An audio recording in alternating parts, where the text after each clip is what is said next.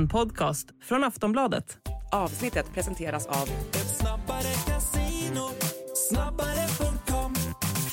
Stödlinjen.se, åldersgräns 18 år.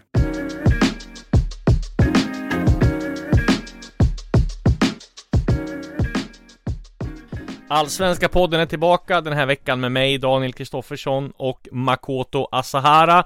Vi, det är vi som ska ta er igenom eh, det här avsnittet. Vi ska ha Silly Bonanza här. Det har hänt väldigt mycket hos de allsvenska klubbarna och händer väldigt mycket hos de allsvenska klubbarna ska vi säga. Eh, lägren, försäsongslägren pågår eh, för fullt. Eh, i Alicante, i Marbella, i Maspalomas och där ska vi ringa Mikael Wagner som är på väg tror jag faktiskt i detta nu från eh, Alicante till Marbella. Han har varit på eh, IFK Göteborgs läger och eh, IFK Norrköping som ligger där närmare Alicante mm och sen ska de bila till Marbella. Så vi ska ringa han om ungefär en eh, halvtimme. Han lider ju inte just nu. Han, Nej, han har, eh, han har rätt, rätt bra där borta också. Eh, en lite kul grej, jag har ju varit på mm. plats mm. i Marbella här och bevakat eh, både Hammarby, Malmö och eh, Häcken. En lite rolig grej som jag fick reda på nu var att eh, Molde checkar in på samma hotell som Hammarby och det var ju Veton Berisha har ju gått från Hammarby till Molde så att Nej jag tror inte det var så eh, Det var väl inte Så speciellt eh, stelt där väl mellan Det var väl en rätt smidig övergång då Men det, det har ju varit eh, väldigt mycket Alltså kära återseenden eller mer eller mindre kära återseenden där runt Hammarbyhotellet känns det som när Astrid Selmani dök ja, upp där i, i krokarna också. också. Men det är väl det liksom att alla nordiska lagen på något sätt nu samlas på den spanska solkusten och i ja. Portugal för att Ja, det är ju inte jätteroligt att vara här just nu Nej, men, och sen är det ju inte jättelångt till Svenska Cupen drar igång heller. Nu drar ju Precis. gruppspelet drar igång här i början på eh, Eller om någon vecka. Så att, eh, det blir spännande eh, Men är det något lag som inte åker iväg på så här rolig resa Som, som hänger hemma just nu istället och, och trälar på ja, leråkrar eller liksom frostiga mattor istället. Ja, de flesta är ju iväg och de flesta har ju också varit iväg. Kalmar har väl varit på Solkusten mm. också. Eh, så att, nej men de flesta åker väl, det är väl något lag som, som kanske gör något undantag Jag minns det var ett år Giffan inte hade råd och då fick, fick de köra i Nordichallen istället var väl inte jättepopulärt i spelartruppen och sådär Så att de flesta vill ju iväg mm. Eh, men samtidigt då kan man ifrågasätta, ja, okej men det är klart de åker utomlands och sådär och bra planer Men planerna kommer inte vara bra här för, hemma i Sverige förrän mm. i, ja Eh, mitt, eh, mitten på juni som sa att ja, det kanske skulle vara lika bra här men man gör väldigt mycket för att sätta samman truppen och sådär också. Skulle jag tänka mig. Men du, om vi börjar då. Eh, det var ju lite roligt där i Marbella som du säger. Alla samlas där och eh, det var lite roligt eh, återseende för mig när jag var ute och, och, tog en liten promenad och stötte på den gamla AIK-tränaren Alex Miller. Jaha. Jag fick, jag fick titta både en och två gånger men det var han och hans fru som var ute och tog en powerwalk. Jag funderade länge på om jag skulle gå fram och presentera mig. Han och jag hade inte ett så här friktionsfritt förhållande där. Det var ju 2010 när han tog över AIK, han kom ju hit då till eh, AIK och skulle komma in med sådana anger eller management by fear så han var ju inte så jättepopulär och eh, ja, det var väl någon gång han hade missuppfattat något vad jag hade skrivit angående varför, eh, varför Flavio var petad. Så då skulle han stämma både mig och min dåvarande arbetsgivare Expressen. Eh, men vi pratade ut sen efter det. Eh, och så här ett 13 år senare så var det inga hard feelings. Han mådde bra. Han hade haft hans senaste jobb var i Ryssland i sex månader för typ ja, vad sa han, 7-8 år sedan.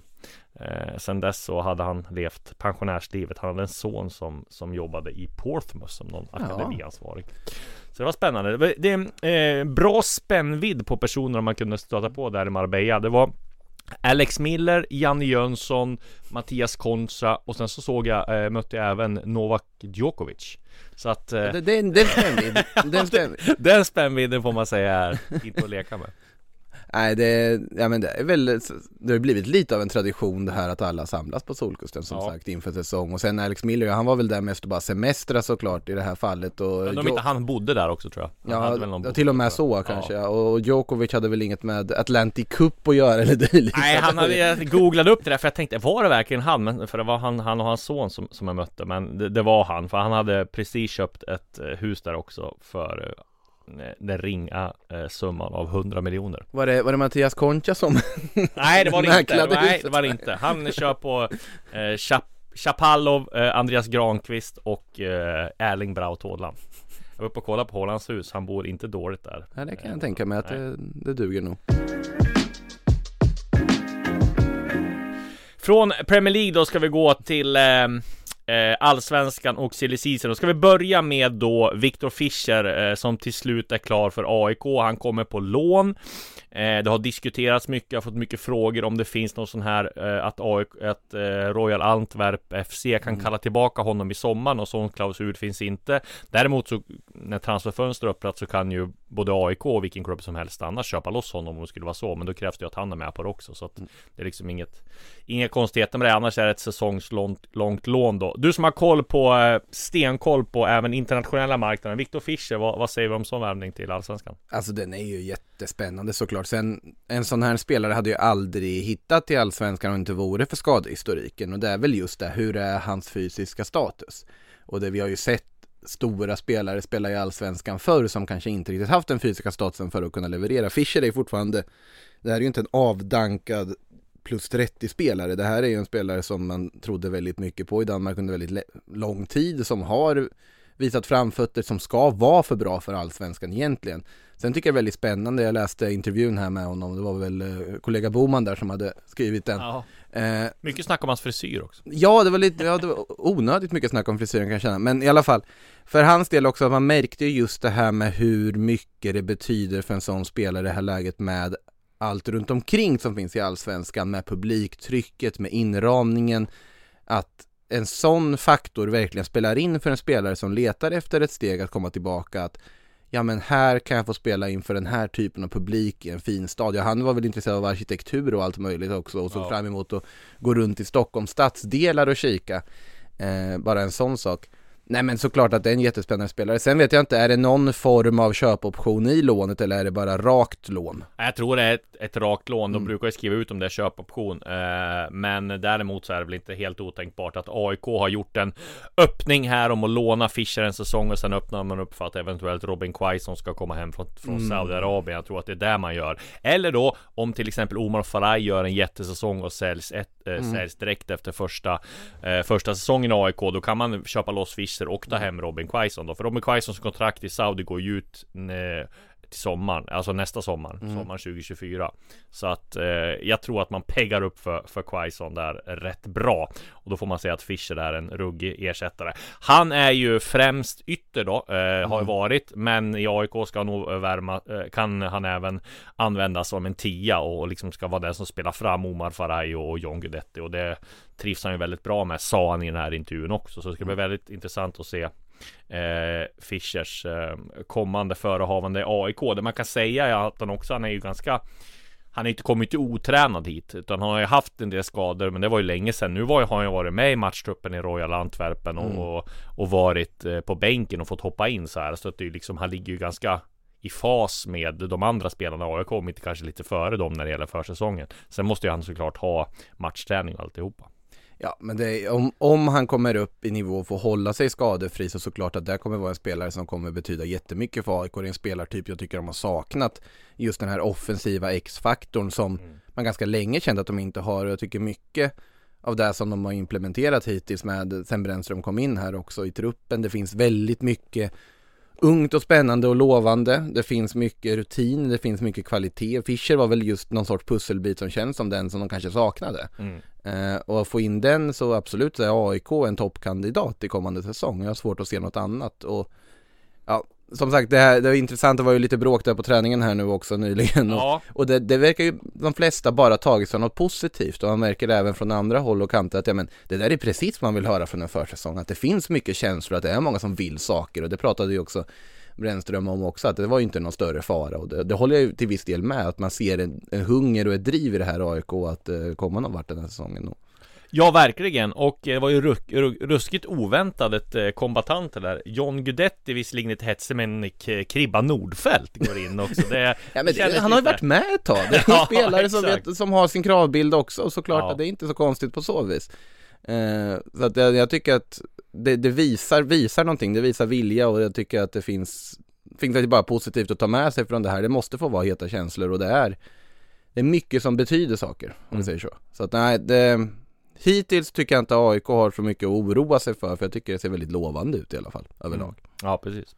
Och sen så hoppas ju de, de har ju värvat eh, rätt mycket, ja, Jimmy Durmaz, Omar Faraj och Rui mm. Modest och, allt det sådär. Men sen hoppas de också eh, landa Harun Ibrahim då, talangen från Geis där de har lagt ett slutbud, har konkurrens med Molde. Eh, men eh, där man hoppas göra klart med Harun Ibrahim inom de närmaste veckorna och det är en eh, talang som även kan, som man spelar, kan spela på både vänster och, och högerkanten i, i backlinjen och även kan spela en del mm. mittfältare. Så att, ja, det blir intressant att se om de, om, om de vinner eh, dragkampen där då. det är väl bra för svensk fotboll överlag om sån typ av talang inte hamnar i Molde utan hamnar Nej. i svenska klubbar istället oavsett vilken det är. Så att ur det perspektivet så får man väl hoppas att han får chansen i allsvenskan snarare än väljer att, jag förstår i och för sig också med tanke på vad Molde åstadkommer där borta och vad det finns kanske andra möjligheter att generera stora transferintäkter och så vidare när det säljs. Mm. Eh, för, I och med att Norge ändå till viss del har passerat på den fronten tycker jag. Jo men alltså gå från division 1 till, till Molde känns ju också som kanske ett litet större steg än till AIK där man ändå är liksom i Sverige och, och ja. Alltså steget till speltid tror jag nog är ungefär lika stort egentligen. Ser ja, inte AIK som så mycket svagare än vad Molde Nej, alltså på så vis. Det är väl mest de ekonomiska aspekterna ja. och möjligheterna att använda använder som språngbräda vidare. Nu har ju AIK visat att man såklart att storklubbar, scouter tittar även på vad AIK gör och på allsvenska klubbar gör men ja, en allsvensk klubb har inte råd att göra som Molde gjorde till exempel man plockade in Berisha tillbaka till, eh, till norska elitserien här. Det, det har ju inte allsvenska klubbar råd att göra. Nej, precis. Eh, den andra nyheten då är ju att eh, Kim och Tolle eh, ser ut att förlänga med Djurgården. Det har väl inte egentligen varit något snack att Djurgården vill förlänga med dem. De har ju, eh, vad heter det, Ehm, eh, varit ganska på det klara med att de vill behålla den här tränarduon länge och Kim eh, Bergstrand och Thomas Lagerlöf har ju om de ska ha, ha något, eh, vad heter det, mm, eh, jobb utomlands så är ju såklart nackdelen att det är deras ledarskap. Om du tittar på alla tränare i Skandinavien och utomlands, det är inte många som kör med deras ledarskap längre. Nej, och, men också så här för Djurgårdens del är det ju en no-brainer också med tanke på de stegen Djurgården tagit, den stabilitet som byggts upp i Djurgården under tiden Kim och Tolle varit där. Eh, sättet man tog sig an Europaspelet här förra säsongen kommer ju, det betyder ju jättemycket så det är ju inte Det är inte konstigt att man väljer att fortsätta med de här när man också har lyckats bygga en trupp som, som de vill ha när man har liksom lyckats hitta rätt delar och har också ett framtidstänk i det hela och en väldigt stabil grund nu. Eh, såklart man vill fortsätta på den och för Kim och Tolles del, ja det är inte svårt att det är inte lätt att sälja dem på paketpris i Europa så att säga. Men det ska vara ett treårskontrakt som Expressen skrev om och som mm. även Malin, vår kollega i, på plats i Maspalovas skrev om och det är väl rätt logiskt. Eh, och som jag fattar det så är det bara detaljer som återstår innan de skriver under. Så det, de väntas presenteras rätt snart eh, att de har skrivit under det nya kontraktet. Så att eh, det är nog inga större konstigheter. Djurgården är ute efter en mittback också och där eh, kollar man runt. Där har man ju ingen stress. De är ganska bra. Eh, har ju ganska bra uppsättning av mittbackar nu då med Jesper Lövgren som backup till eh, Moros Gracia och eh, Marcus Danielsson. Eh, men de kollar väl på en till då, antingen eh, Jag gissar att det blir någon form av backup också där som kan vara tredje, fjärde varet då. Eh, än att de värvar något mer etablerat. Du tror att de går snarare på att bredda än att ha någon ja, som direkt konkurrerar med tanke på att du ändå tappat i och för sig Hjalmar Ekdal out, men då har du fått in Moros Gracia Ja, och sen så eh, har de ju Rasmus Schüller där också som har testat som mittback och ah. kan göra rätt bra eh, De har ändå Piotr Johansson som kan gå in och spela mittback Så jag tror mm. att de, de, de tänker så snarare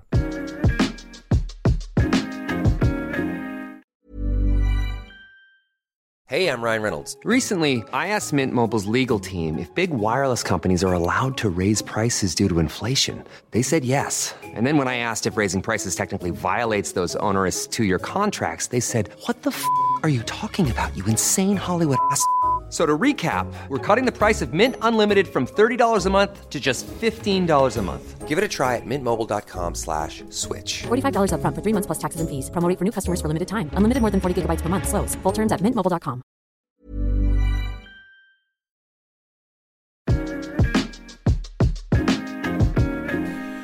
Om vi går vidare då så eh, får man ju säga att det eh, som är lite förvånande ändå är ju att Hammarby ännu inte har gjort klart med speciellt många nyförvärv. Där skulle jag tro att det kommer in minst två, tre spelare, men ingenting är klart. De kollar på eh, vänsterback, högerback. De har ett, ett utländskt namn på offensiven på gång eh, också, där de inte är klara med eh, vem de ska riktigt gå för. Jag tror att det är lite Eh, Eh, en del frågetecken vad det gäller styrelsen och sportsledningen ledningen i Hammarby. De eh, sitter nog och funderar på hur de ska ha truppen och de har ju väldigt många unga spelare som de tror mycket på. Där är det också viktigt vilka spelartyper man får in.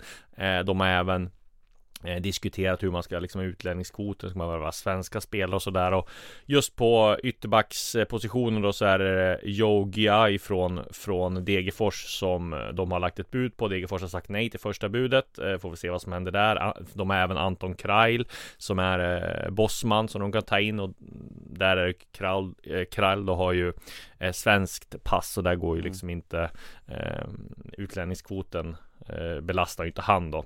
Eh, och sen så har de även några utländska alternativ som de diskuterar då. Så att eh, vi får ju se vad som händer där. Men räkna med att det kommer in minst två, tre spelare till, till, till Hammarby innan fönstret stänger. Har ju också gjort klart med Isak Vural från Fenerbahce mm. på ett säsongslångt lån. Vad vet vi om honom? Nej, ingenting. Mer än att, mer än att han har mer Instagram-följare än Hammarby på, eh, tror jag. Men han har ju varit en sån här supertalang och då har ja. ju eh, länge, och har ju spelat i Hammarby. Som jag fattade så ville han tillbaka till Hammarby. Hammarby tog in honom som en bonusspelare eftersom man ville tillbaka. Man tog honom på lån, inte speciellt hög kostnad. Så får man mm. se hur bra han är.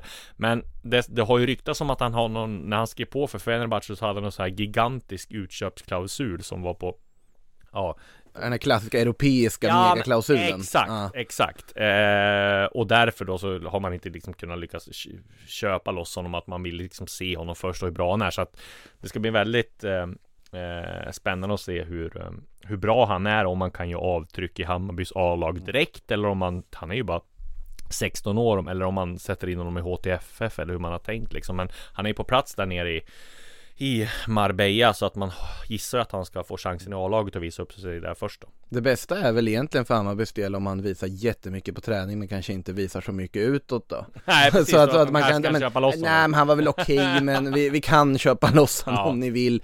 Ja, vi, vi kan väl betala en slant och så är han jättebra. Nej för om han är för bra i A-laget då kommer man inte kunna köpa loss honom. Men då i och för sig då har det ju effekten på att han har gjort det väldigt bra också ja. och du får den den fördelen. Men Hammarby, det finns ju en position som är ett problem just nu och det är ytterbackspositionerna, absolut. Mm. Att spelare som Svanberg och Åstrand John och så vidare som har fått chansen har, har varit gedigna. Mm. Eh, men det är en akilleshäl just nu. Du har absolut ja, Framförallt är det väl högerbacken där de inte har. De, Shaquille Pinjas är ju tänkt som vänsterback också och är ju väldigt bra, men han kan även spela mittback. Och hur ska man göra där?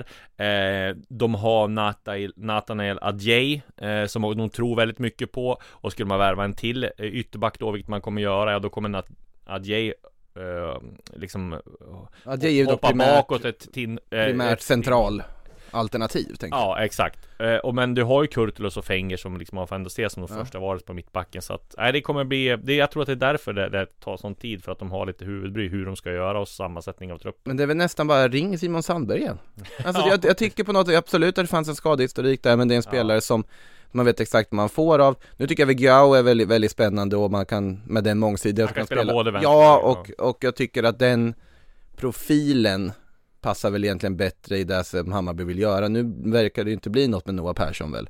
Eh, Nej, han, till att börja med. De, det, det, där var det ju också väldigt, eh, väldigt ja. eh, märkligt. Det tog ju eh, en del konstiga turer där.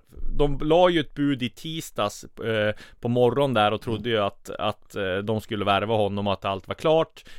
då kommer Young Boys in från Schweiz och eh, liksom hijackar dealen Det förväntar man sig inte Nej, inte direkt Men samtidigt har ju Mjällby varit helt på det klara med att de helst vill sälja utomlands Och Hammarby mm. har ju sagt att de inte vill lägga eh, för mycket pengar Nej. Det är ingenting som är klart där eh, gällande Noah Persson än och han har inte presenterats av eh, Young Boys eh, Fönstret i Schweiz stänger den om en vecka tror jag exakt. Så att eh, eh ja, nej vi får se där också. Men Noah Persson var ju rådde inget tvivel om att han var första varet då. Det såg vi när Eh, vår kollega Malin gjorde intervjun med Jeppe Jansson och hade NP på Whiteboard, klar är inte helt klar. Nej. Men konstatera. eh, nu lutar det åt att eh, Noah Persson blir bara whiteboard, whiteboard klar. Ja men man, man hade velat se förhandlingarna också, man bara tänka sig Young Boys, en, en stor klubb i Schweiz, ringa Mjällbys kansli för att försöka liksom Ja. lösa den här. Nu kanske inte gick till exakt på det här sättet men Men ja, jag Äh, förstår vad du menar. oav, oavsett så, alltså man tittar på det Hammar, nu är det ju väldigt många unga spelare som fått chansen men det är ju uppenbarligen ytterbackspositionerna, på offensiva delen så Ja, Djukanovic har imponerat, sen får vi se hur mycket, hur ordinarie han kommer vara när säsongen drar igång, men det är en spelare man tror väldigt mycket på. Ja, men och titta han var på- imponerad ja. i Marbella också får man säga. Ja, och titta på Montader Majed på andra kanten, vad Ja. han har gjort också. Det på Alium som har tagit för sig också, han har fått chansen. Det finns ju väldigt mycket kvalitet. Eh, sen är det väl, ja, vem ska vara central anfallsalternativet? Alltså, Erabi är absolut spännande, men håller han för att vara första? Nja. Eh, Mikkelsen har ju testats i en sorts eh, falsk nia-roll som jag inte Ja. riktigt vet om det är rätt position för honom. Så att det primära som Hammarby måste få in är väl en central forward Så en ytterback och kanske till och med också en innermittfältare beroende på vad, vad man väljer att gå för väg där. Nu finns det ju ganska många alternativ där om man har värvat där också så, nej men det finns en del att göra för dem i alla fall, det är ju helt uppenbart. Ja, framförallt också när man inte har gjort klart med en förlängning av eh, Nahir Besaras kontrakt. Där det är ännu inget är någonting klart. Mm. Så att, eh, nej, det finns mycket att göra i Hammarby.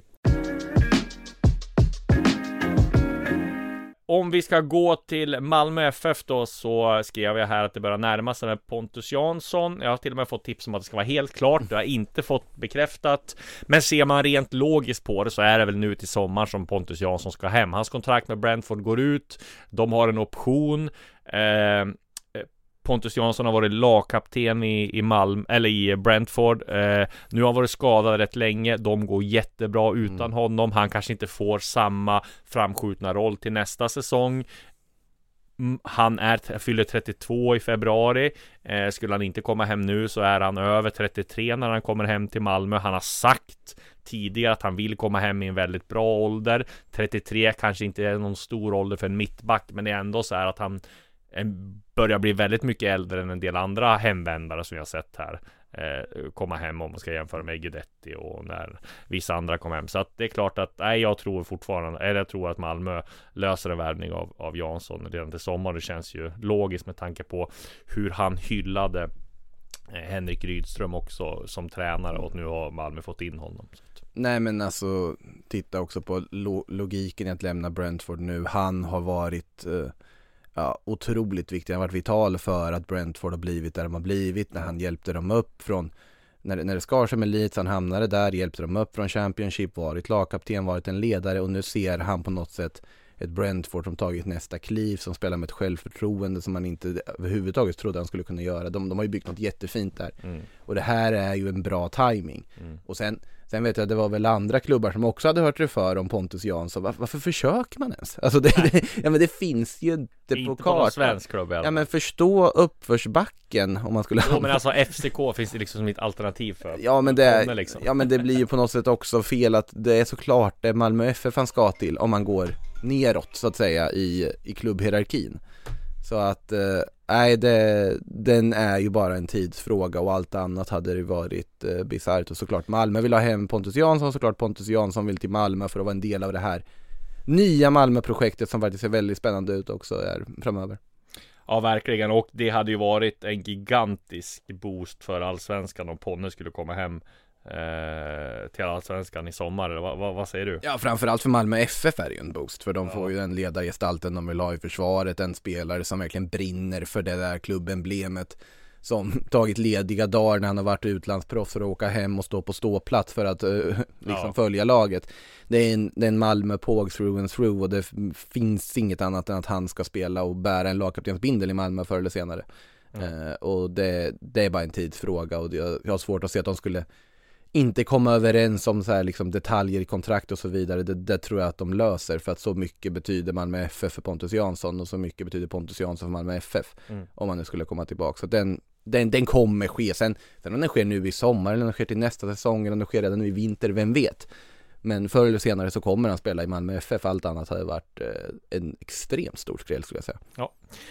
Eh, och innan vi ringer då Mikael Wagner och får en rapport från IFK Göteborgs och IFK Norrköpings träningsläger så ska vi ändå eh, gå igenom den här snackisen som var eh, gällande Hugo Larsson som tackade nej till mm. Bournemouth då.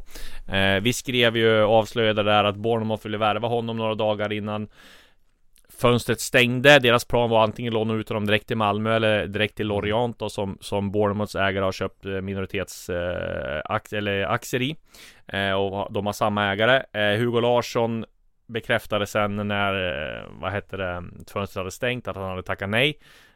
Han var också inför samma dag som fönstret eh, skulle stänga då, så var ju jag på Malmös träning och alla spelare fanns tillgängliga eh, efter träningen utom Hugo Larsson som har fattat att det var någonting på gång då.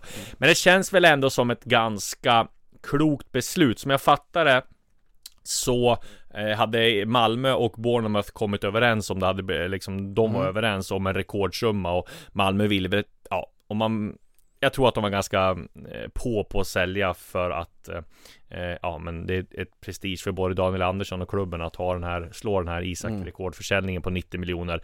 Eh, men där då eh, Hugo Larsson tyckte att som jag har förstått att det kom in det här intresset kom in lite för sent.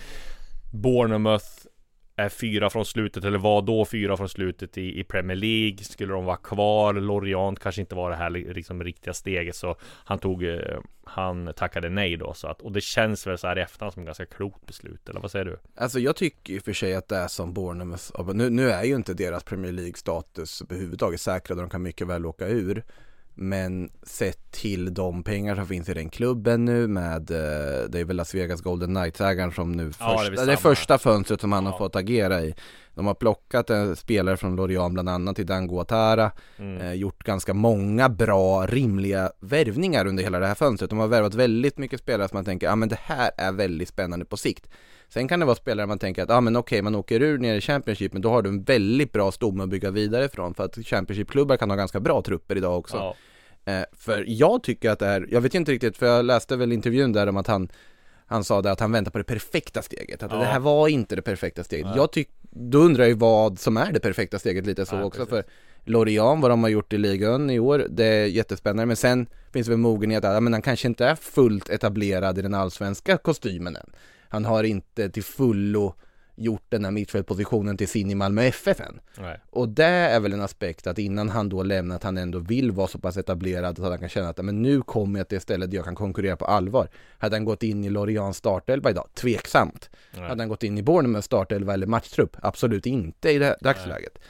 Så ur det här perspektivet så finns det väldigt sundhetstecken på att inte stressa iväg och förstå att amen, jag kan utvecklas mer här, jag har mer att ge här för att sen kanske ha ännu större klubbar som, som är ute efter den. Eller då kanske ta det här ett steg likt Bournemouth-steget längre fram när man är mer redo och etablerad för det. Så ur det här perspektivet sunt. Sen tycker jag att det fortfarande var ett ganska attraktivt steg om man nu ska flytta som ung spelare. Jag kollar nu på tabellen, Bournemouth är näst sist. Precis. De har 17 poäng mm. och eh, det är ju ett getingmod där upp till Leicester på, på som mm. har 21 poäng och på 14 plats. Så, men ja, minus 24 har man släppt in mest mål i hela eh, Premier League. Så att eller jag hade sämst målskillnad i alla fall. Så att ja, kanske det var klokt ändå. Nu ska vi ringa Mikael Wagner som har stannat och tagit en bensträckare på vägen från Alicante till Marbella.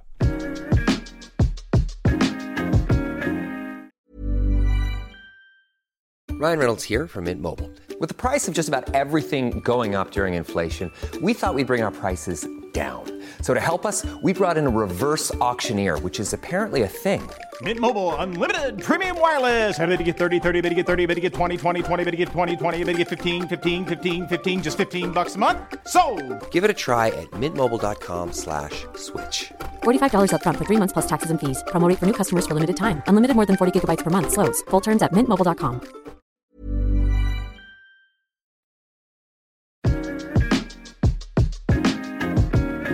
Ja, Micke Wagner, du har stannat eh, och tagit en bensträcka på väg från Alicante och Göteborg och Norrköpings eh, träningsläger till Marbella där Häcken, Malmö och eh, Hammarby är. Hur är läget nere i Spanien? Det är bra, men eh, jag vet fasiken om du tog med dig solen och den svenska försommarvärmen eh, med dig hem Disco. För att nu är det 11 grader, i och för sig lätt molnighet, men de där 17-18 graderna som jag hade för ett par dagar sedan, de eh, flög iväg. Och nu befinner jag mig på en icke så glamorös bensinmack någonstans eh, halvvägs mellan Alicante och eh, Malaga. En, en nätt sträcka om 50 mil att köra.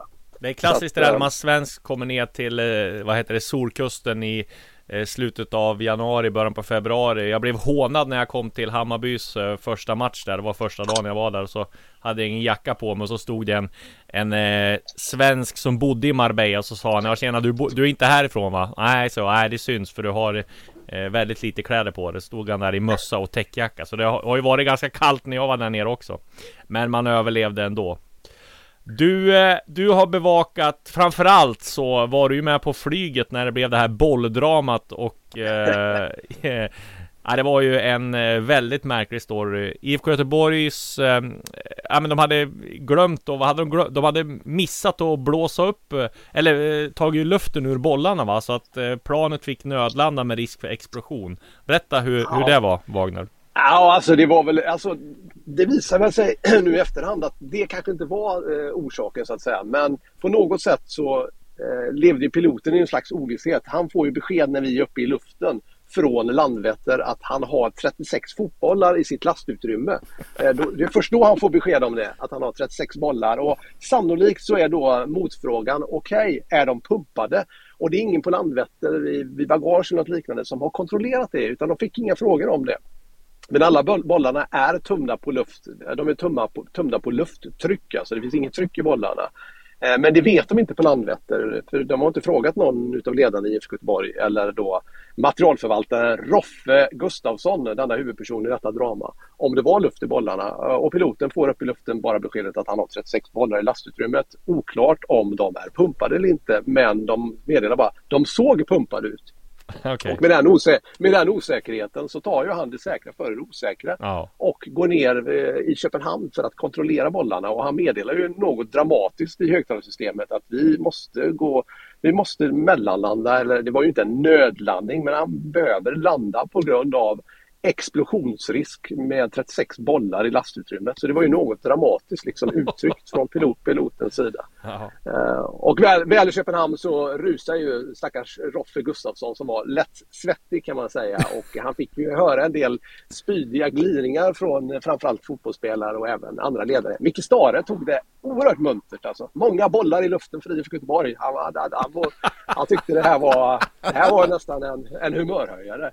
Och Roffe, Roffe Gustafsson tillsammans med eh, teammanagern Hannes Stiller, tidigare spelaren, står ute på, på plattan då, tillsammans med säkerhetspersonal från Kastrup och trycker en luft, eh, lufttrycksmätare i 36 bollar som visar 0,0 allihopa. Inte ett eh, tillstymmelse till luft i någon av de bollarna. Så upp i luften och väga till, vidare till Alicante efter detta. Ja, nej det var en fantastisk story där. Men... Men, eh, ja, men... storyn tog ju inte slut där dessutom får man ändå säga Disco. För att med fem minuter kvar till, till hotellet i en buss då från något försenade två timmar eh, drygt då. Då exploderar ju alltså, exploderar verkligen ett däck på bussen. Eh, så att man fick punktering. Ja, magiskt.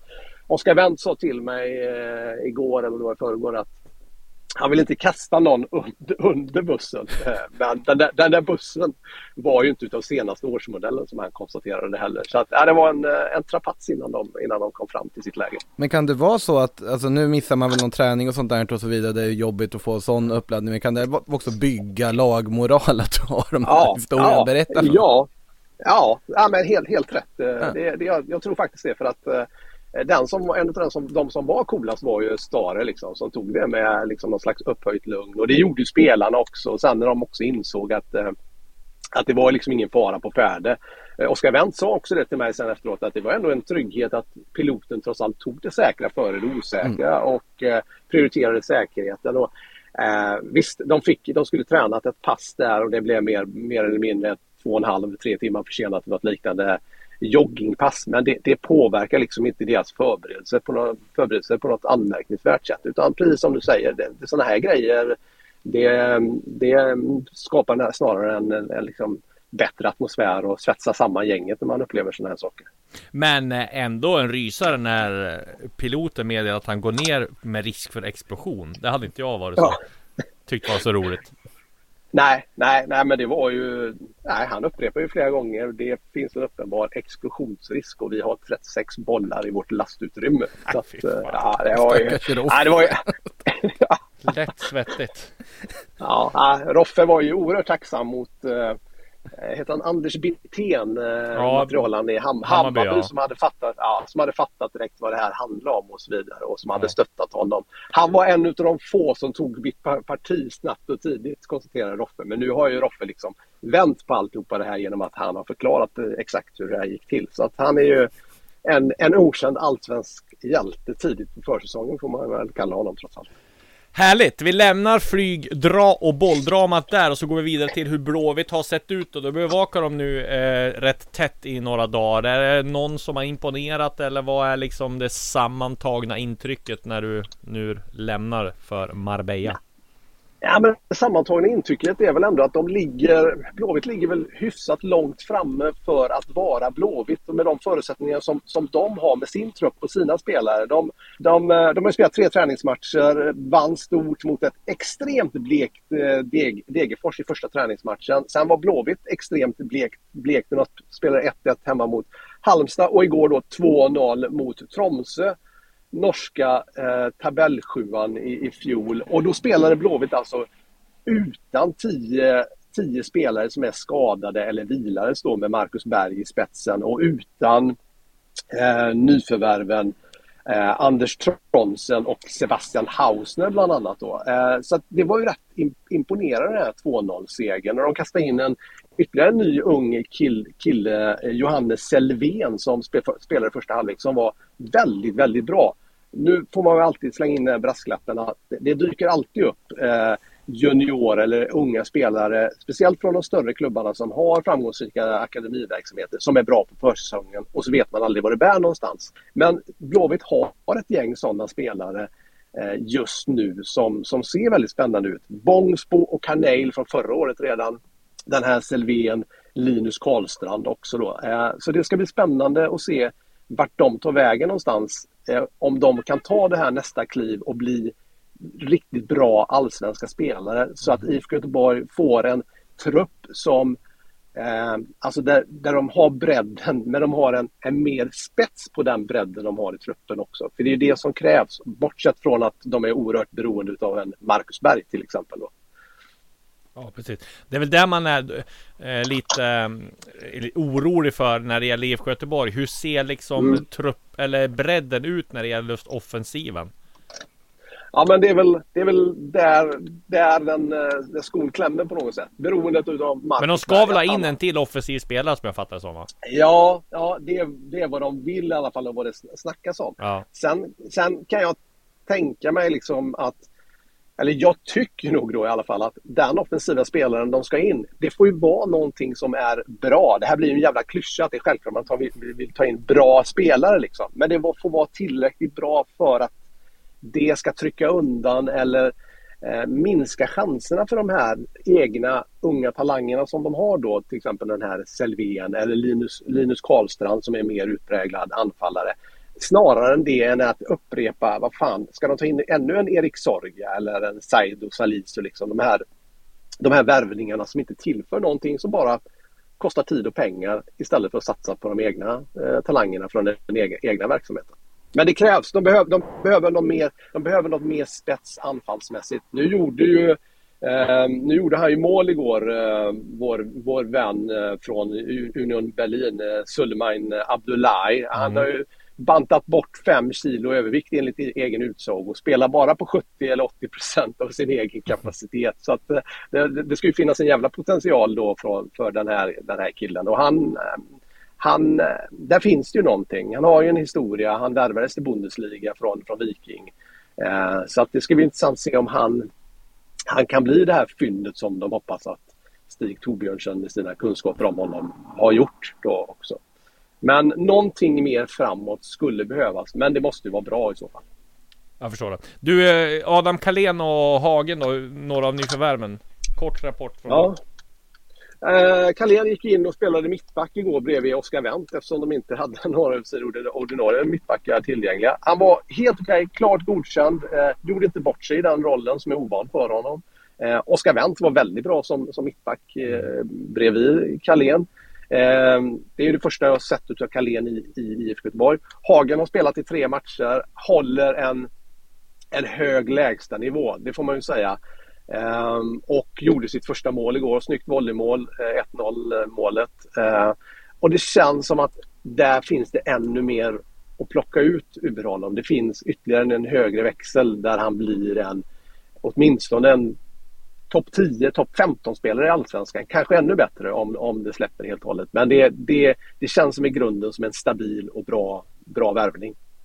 Men nyckelspelaren är ändå, som jag ser det just nu, det är en ung Hussein, Hussein Karneil som, eh, som spelar i nummer 10-rollen. Liksom. Och, eh, som är den här klassiska unika spelartypen. Eh, en, en som kan göra sin gubbe som är oerhört teknisk, låg tyngdpunkt, bra tempo. Väldigt, väldigt spännande ung spelare som blir väldigt, väldigt viktig för IFK Göteborg. Han ska väl ta sitt nästa steg den här säsongen ändå. Alltså, Bångsbo gjorde väl nästan det när han fick chansen ja. redan förra säsongen. Men Carneil stannar vi upp lite. Det är väl den här säsongen som han ska ta nästa kliv och bli etablerad på ett helt annat sätt. Precis, precis. Och han, han blir oerhört viktig för, för IFK Göteborg också. För att just i den här spelmotor, kreativa rollen som, som en tia i deras 4-2-3-1 spel så, så sitter han inne med väldigt, väldigt många av de här nycklarna för att öppna upp deras, deras anfallsspel. Och eh, han, han har egenskaperna som, eh, som, som kan göra honom till en succé med alla de här förbehållen vi har alltid med de här unga spelarna som ska ta det här sista klivet.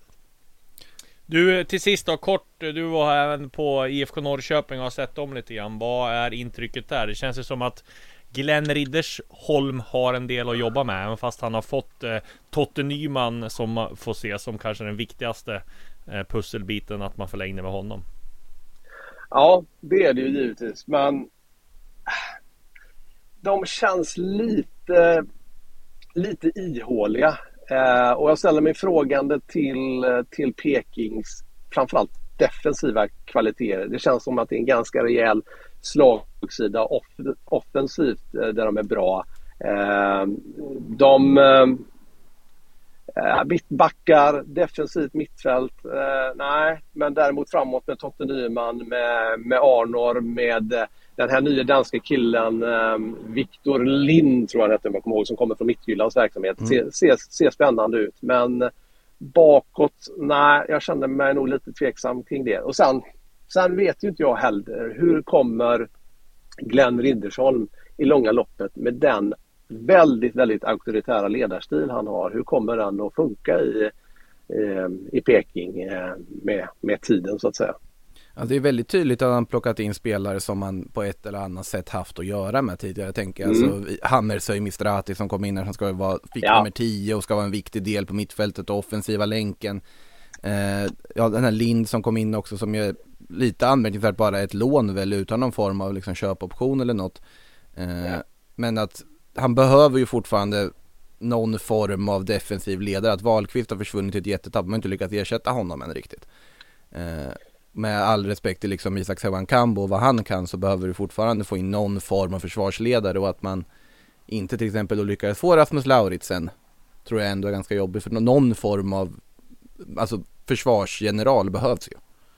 Absolut eh, och som sagt det är också en intressant iakttagelse det att och det är kanske ganska naturligt och självklart mm. att tränare plockar hem spelare som de tidigare haft en relation till. Men I det här fallet tror jag det är extra viktigt eftersom Riddersholm är den personligheten som han är. Att det krävs att det kommer spelare som vet vad han representerar också och vad han står för. För nu känns det som att det här är lite Glenn Riddersholms projekt just nu i IFK Norrköping där han ska bygga något nytt kring, kring sitt sätt att vara, sin spelidé och då krävs det att det är, det är spelare som är med hela vägen på det här eh, på det här projektet som det kallas. Men eh, eh, det, det, krävs ju att de här nyförvärven som, som har plockats in, de här danska spelarna nu då, eh, Mistrati liksom, kom, han får ju en nyckelroll också på ungefär motsvarande sätt som en Kanel i IFK Göteborg. Det måste mm. funka där helt enkelt. För att annars, annars stannar ju offensiven där någonstans och, och då kommer deras defensiva brister synas ännu tydligare. Eh, så det Ah, det, det, är må, det är många ägg i samma korg. Jag säger inte att det kommer misslyckas men jag säger ändå att det är lite, det är lite, lite chansartat eh, gambling från Pekings sida tycker jag. Ja, härligt Wagner. Nu ska du få kuska vidare till Marbella. Eh, du får hälsa Alex Miller eller Novak Djokovic om du ser dem där. Det låter bra. Jag vet inte om jag träffar dem eh, just på Häcken Molde i eftermiddag. Det vet man eh, aldrig. Miller kan vara där och spana in. Ja, framförallt Novak tror jag stod Han sa att han skulle kolla på de matcher. Plattan i mattan. Ja, ha det gött. Tack så mycket Wagner. Tack, hej. Härligt! Eh, vi ska gå igenom två snabba saker. Det kom precis här från Fotboll Direkt att Noah Persson eh, har klarat läkarundersökningen hos Young Boys. Blir kvar i Mjällby fram till sommaren och lämnar sen för att ansluta till eh, sin nya schweiziska klubb i sommar. Grattis Mjällby! Det var ja, en jättebra lösning, lösning för, för, alla parter egentligen. Och även för Noah Persson ja. som får börja upp med sin säsong. Eh, sen ska vi också ta Robert Gojani blev klar för eh, Kalmar här också jag gillar den värvningen måste ja, jag säga. Jag, tycker Robert Gojani är en väldigt, väldigt fin spelare så det blir väldigt spännande att se. Det, det är ju det är svårt att sätta fingret på exakt vad man har Kalmar FF inför nästa säsong med tanke på Ja men med tanke på liksom att Rydström har försvunnit och så vidare och man kan fortsätta förädla det som, det som byggdes där. Så att, ja men Gojani tycker jag känns som en spelare som passar väldigt bra i, i idén som jag gissar ändå på att Kalmar vill, vill spela ut efter kommande säsong kom ut några uppgifter om att AIK skulle vara och hade varit intresserade av honom också men det så fattade jag som att det stämde inte eh, att AIK skulle vara en 30-årig mittfältare till. Det har jag väldigt svårt att se så att det, det, det, tror jag bara var rykten eller någon som försökte trycka in honom i AIK. Ja, det varit ganska bra för Norrköping dock. Ja, det kanske man väl lugnt konstatera. Eh, har vi något mer på sidifronten eller jag tror vi ska nöja oss där. Vi har fått ett fullmatat eh, eh, avsnitt. Vi är tillbaka nästa vecka. Vi säger tack Makoto för den här veckan så hörs vi igen nästa vecka. På återseende. Du har lyssnat på en podcast från Aftonbladet. Ansvarig utgivare är Lena K Samuelsson.